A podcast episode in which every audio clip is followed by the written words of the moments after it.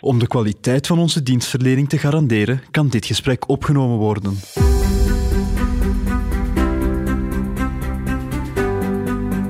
Ewout, herinner eh, jij je nog je allereerste bankkaart? Ja, ja, ja, ja. ik was uh, 12 en ik ging met mijn vader naar, uh, naar het gemeentekrediet om er een action-rekening te openen. Ola. Het gemeentekrediet vroeger Dexia, dat dan Belfius geworden is. Dat was zeker een hoogdag. Nee, nee, Christophe, uh, op hoogdagen zijn banken gesloten. Hè? De luieriken. De kelders van het Nieuwsblad zijn dit de vrolijke vlekken. Met een euro is alles duurder geworden. De banken, dat zijn dieven. Wanneer wordt ons loon gestort? Meneer, uw kortingsbon is net vervallen. Zeg dat, dat moet niet op factuur zijn. We, we regelen dat. Oeh, saldo ontoereikend. Ewout, de mensen zijn het beu om te veel te betalen. Al wel, Christophe, wij gaan daar iets aan doen.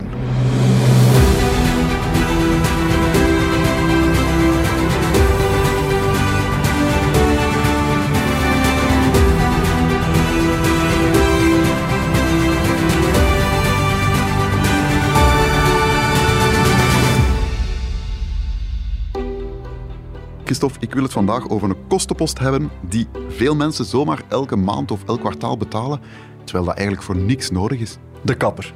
Ja, in uw geval zou ik dat misschien toch eens in overweging nemen. Maar ik had het eigenlijk over de bank.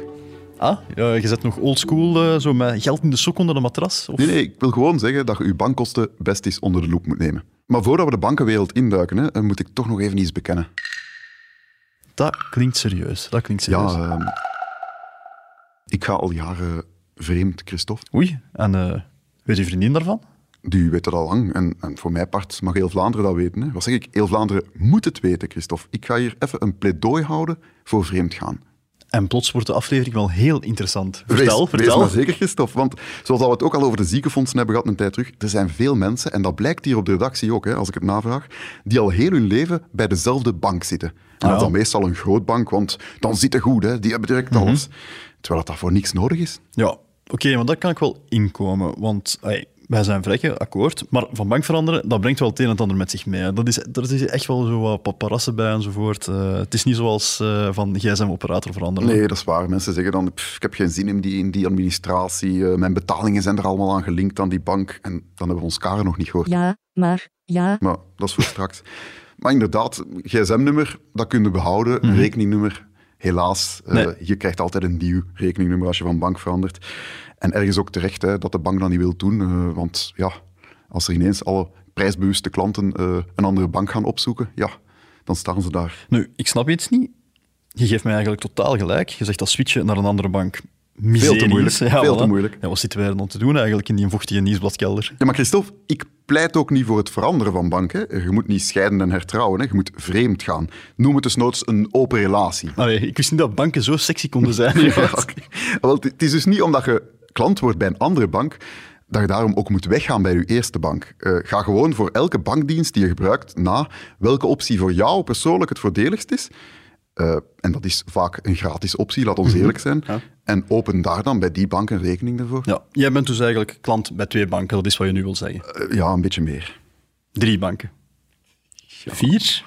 Vijf? Ja, ik, ik, heb het nageteld, het was een beetje gênant. Zijn er zeven, Christophe. Zeven zonden. Zeven banken? Allee, Ewout. Kom ja. aan. Zeg, maar dat moet toch wat kosten? Uh, dat kost mij uh, min 25 euro per jaar, Christophe.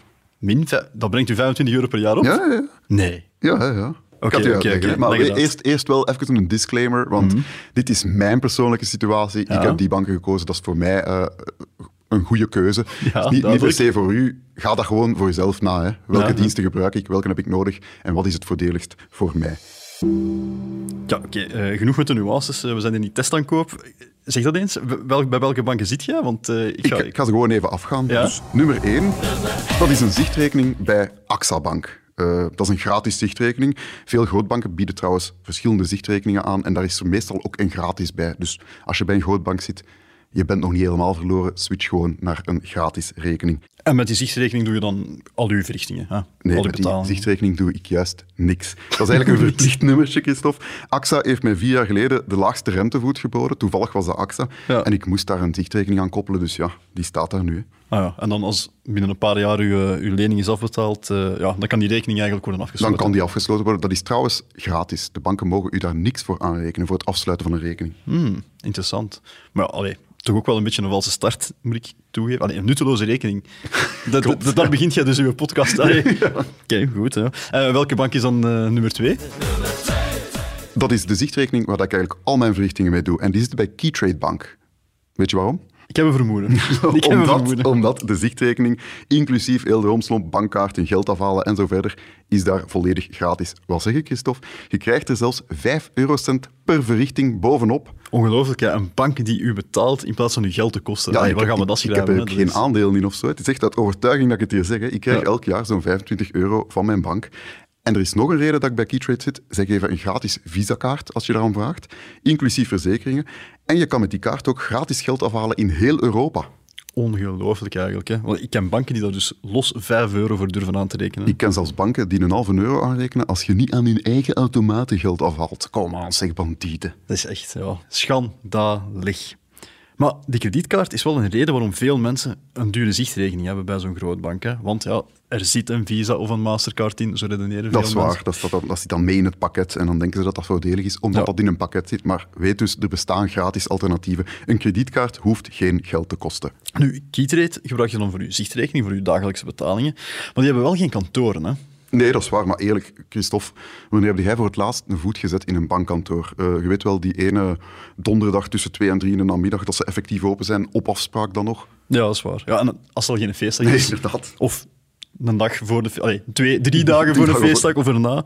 Maar kom, genoeg gezeverd. We zitten nu al aan bank 2. Dat zijn nog altijd vijf banken te gaan. en we- Bert heeft een meeting om één uur. Ja, Christophe, eh, bank nummer drie. Net zoals de meeste mensen heb ik ook natuurlijk een spaarrekening.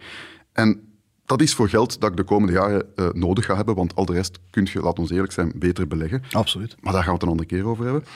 Nu, een spaarrekening is een van de simpelste bankproducten ter wereld. Je zet daar geld op en één keer per jaar of per kwartaal krijg je daar rente op. That's Heel it. klein beetje een rente. Heel klein Heel beetje. klein beetje Dat is gelijk een pak suiker. Eh, alle suiker, kristalsuiker, dat is overal hetzelfde. Ja. Pak gewoon de goedkoopste. Dus doe dat bij een spaarrekening ook.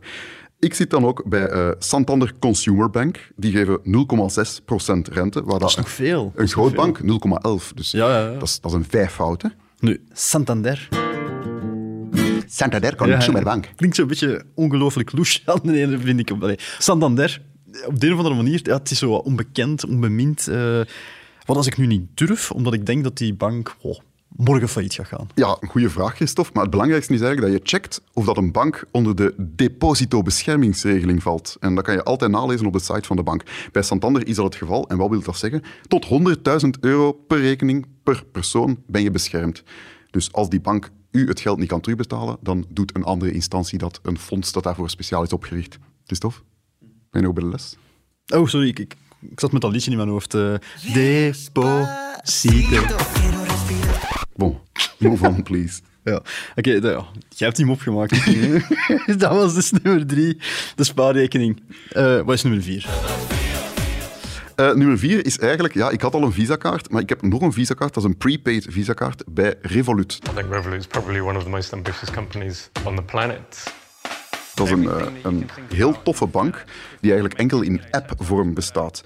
Ehm, dus ik had al een gewone, maar die Revolut die is super handig als je op reis gaat. Ehm, zeker in een niet-euroland. Ik ga heel graag op reis. Lievelingslanden, VS, Canada. En dan betaal je in dollars. Hoe is dat nu bij een gewone Visa-kaart? Dan betaal je de bank per betaling anderhalve tot 2 tot 2,5 procent zelfs wisselkoersprovisie. Oeh. En dat is gewoon geld Ja. dat die aanrekenen voor de wisselkoers eh, En die- te berekenen. En Revolut laat dat vallen, of? En die Revolut, dat is gewoon de normale Dat is wisselkoers. interessant. Dat dus is interessant. dat wil zeggen, Christophe, als je morgen op reis gaat naar Amerika, dat je reis plots Ja. tot 2,5% goedkoper wordt. Het zal wel zijn, oké. Dat is zeker genoteerd. Revolut voor als ik op reis ga. Alsof ik ooit op reis ga. Nummer vijf. Nummer 5 is een bekendere, Argenta. Ken je wel? Absoluut. De groene bank. Eh, daar heb ik een pensioenspaarfonds zitten. Eh, Argenta is een van de weinige spelers die dan 0% instapkosten aanrekent op eh, pensioenspaarfondsen. Weet je toevallig hoeveel dat een grootbank als pakweg BNP Paribas Fortis aanrekent, Christophe? Toevallig wel. 3 procent, hè. 3 3 procent. Ja, Dus ja. laten we dat even praktisch... als je dit jaar dus je fiscaal voordelig korfje van 990 euro hebt gevuld, dan pakt een BNP daar eerst 29,7 euro van af en de rest Vreed, wordt in dat fonds gestoken. Ja, ja en 3 procent... Ik hoorde de luisteraars al denken, oh, dat is toch Dat niet is niks, dat is niks. Dat is Ja, niks, dat is niks. Nee, nee, nee, echt maar dat kan aan het einde van de rit echt wel een groot verschil maken. Stel dat je die 10% niet had moeten afgeven en je, je doet 30 jaar aan pensioensparen tegen pakweg 5%, wat dan nog een vrij Dat laag rendement is, vrij laag, ja. 2000 euro minder op het einde van de rit. 2000 euro. Ah, En ook hier, overstappen is super simpel. Ga naar een Argenta bijvoorbeeld of een andere bank. Je tekent een formuliertje en zij doen alles voor u. En de meeste banken betalen zelfs de overstapkosten van uw vorige bank volledig terug. Zeg maar, is eh, dan overstappen met zo'n pensioenspaarfonds, is dat dan niet eh, ingewikkeld? Allee, dat is toch iets anders dan een gewone rekening, hè? Ga gewoon naar de bank, Ja? teken daar een formuliertje en zij doen alles voor u. En meestal betalen ze zelfs de kosten terug die dat je oude bank aanrekent omdat je hem verlaat. Mooi, mooi, mooi. Zeg, het is wel al duidelijk, Ewout, jij gunt de banken dus echt, Echt, niks. ik gun ze geen rotte euro, Christophe. Respect, respect. Enfin, nog, eh, we zitten op bank 5. Nog twee banken om het af te ronden. Hè? Ja, Je kwam zo dicht op nummer 7.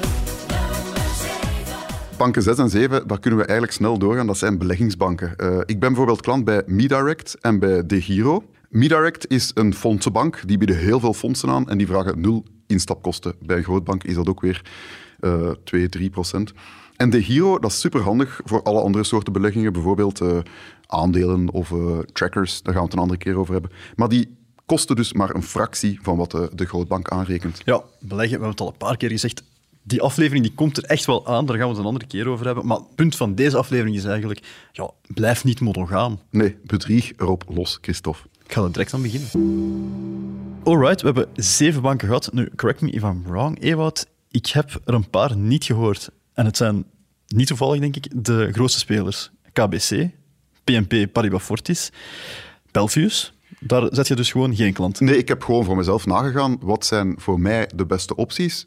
Er zijn ook dat is een beetje gelijk de ziekenfondsen, hè, Christophe. Ja, ja, ja. Eh, Veel mensen zitten daar heel hun leven bij. eh, denken van, "Wow, de- die banken, dat is allemaal hetzelfde. Maar ga gewoon na wat dat in jouw situatie het beste is. Ik heb toch nog een vraagje. Hoe zit het met de service en met die apps en zo? Ook Is daar, hè, mensen zeggen van, eh, KBC heeft een betere app. Eh, misschien vinden die Keytrade, schrikt hen dat af omdat die misschien een andere app hebben. Probeer die bank gewoon een jaar uit. Als het u niet aanstaat, sluit de rekening terug af. Oké. Het is niet omdat je bij Keytrade gaat, dat je daarom je KBC-rekening uit je jeugd meteen moet afsluiten. Oké, Ewout, je hebt mij zoals altijd overtuigd. Maar Yes. het is pas echt gedaan als we de mening van één vrouw kennen. hè. Je weet over wie ik het heb. Inderdaad. Wat gaat ons Karen daarvan zeggen? Ja, mijn immer kritische buurvrouw Karen. Ik zag haar onlangs op de Nuprit en ze was weer blij met haar KBC-app. Want er waren nieuwe features op en nu kan ze zelfs de uitslagen van het voetbal erop volgen. Hè. Daar is ze zot op. Ongelooflijk. Wat dat voetbal in de KBC-app doet, ik snap het niet. Het is voor mij een reden om er weg te blijven, Christophe. Voilà. Maar inderdaad, Karen, haar mening. Leuk dat banks hoppen, maar sinds het afsluiten van mijn woonkrediet moet ik mijn loon verplicht op de zichtrekening van dezelfde bank laten toekomen. Wegsfeer. Einde citaat. Ja, ja. Ja, goede opmerking van Karen. Ik heb hetzelfde voor bij mijn AXA woonkredieten. Verplichte loondomiciliëring heet dat dan. Oh, dat heeft de bank graag. Hè. Als zo uw loon er direct toekomt, want dan hebben ze u beter. Dan hebben ze u beter als klant en dan blijven ze daar normaal gezien voor al uw andere diensten Ja. ook wel. Doe dat gewoon niet. Niet als je een vrek bent zoals wij. Zorg ten eerste dat die rekening de goedkoopste is die die bank aanbiedt. Bij de AXA heb ik dat dus bij mij de gratis optie genomen. En sluis dan gewoon uw loon min uw maandelijkse hypotheek van zodra dat toekomt op uw rekening door naar de rekening die je wel gebruikt. Ja, en dat kan zelfs via een doorlopende opdracht. Hè. Voilà. Laat de bank het vuile werk voor u doen.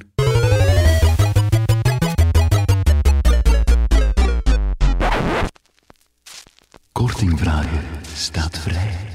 Eh, wat is dat hier? Gaan wij niet eh, dat kanaal tellen doen? En Nee, Christophe, ik vond het moment rijp om eh, even tijd te nemen om eh, verzoekjes en brieven van luisteraars te behandelen. Hebben wij luisteraars? Ja, ja, die hebben gemaild naar podcast.vrolijkevrekken.be. En eh, de eerste brief De die bal, ik kreeg... de bal rolt, hè? ja, ja. De eerste brief die is van Kirsten en Kirsten schrijft... Hallo vrolijke vrekken, ik ga nooit, echt nooit naar de sauna als ik de volle prijs moet betalen. Want dan geniet je gewoon minder. Als je een korting hebt, geniet je twee keer. Eén keer van de sauna en een tweede keer omdat je er bijna niks voor betaald hebt. Mooi, hè? Dat is heel mooi. En, eh Kirsten, alles is beter dan een jacuzzi, hè? dat weet je sinds vorige week. De tweede brief is van Guy. En Guy die schrijft... Beste, Vraag naar uw korting. Wees assertief. Een nee heb je, een ja kun je krijgen. Nog veel succes met jullie podcast. Respect, Guy. 100% gelijk. Ja, en dan is Guy er nog een... president, zal ik zelfs zeggen. Guy for President. En dan is er nog een laatste verzoekje van Guido en die vraagt het volgende. Beste, ik kan hier op mijn werk lastig beginnen luisteren naar een podcast, maar zou toch ook die- graag die informatie willen weten. Is er een mogelijkheid om deze info in tekstvorm te krijgen? Ja, zo goed, die, kan, kan Bert die niet gewoon eh, uittypen? Bert, Eh, uittypen, eh, printen, ik weet niet wat dat kost. hey, hij begint het te leren, hè? Goed, Bert, goed. braaf jongen. Dit waren de vrolijke vlekken. Wij zijn nog steeds Christophe en Ewout en al jullie reacties of ultieme geldtips die zijn welkom op podcast.vrolijkevrekken.be. En als je genoten hebt van de aflevering, vergeet je dan zeker niet te abonneren. En volgende week, Christophe? Volgende week, eh, ja, volgende week vieren wij kerstmis. Hè. Ja, de duurste week van het jaar eigenlijk. Ah, dat is echt. Maar niet voor ons, hè. Niet voor ons. Vrolijke Vrekken is een podcast van het Nieuwsblad. De stemmen die u hoorde zijn van Christophe Bogaerts en van mezelf, Ewout Huismans. De montage gebeurde door Pieter Santens van House of Media en de productie was in handen van Bert Heijvaart.